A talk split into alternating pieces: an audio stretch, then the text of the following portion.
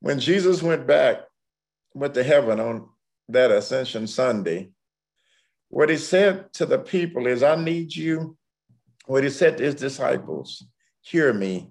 He said this to his disciples. He said, I need you to spread the good news. I leave you the Holy Spirit. I leave you power. I'm going back home, but I have a you have a story to tell. What is that story? You have a story to tell that all humankind, since, since Adam and Eve, all humankind are tainted by sin. But if you are heartily sorry, you're sorry for your for what you whatever you've done. If you repent, there's always forgiveness.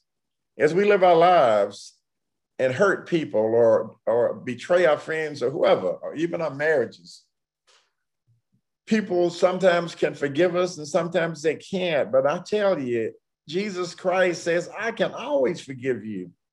It doesn't matter, no matter how, how heinous the deed, no matter how vile it is, if in your heart, hear me, if in your heart you are truly sorry, which means it can't be just a verbal, you got caught, a verbal situation where you want to get out of it. You say you're sorry. No, you have to say, I know, I recognize the error. I recognize that it violated your will, God. I recognize and it hurts me to hurt you.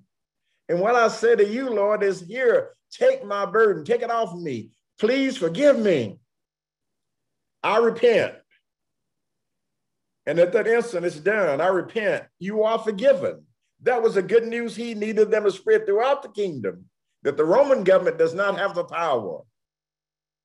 Kings and queens, pharaohs, they don't have the power. The Power comes from on high. The power comes from God. God can forgive your sins, but you have to be repentant.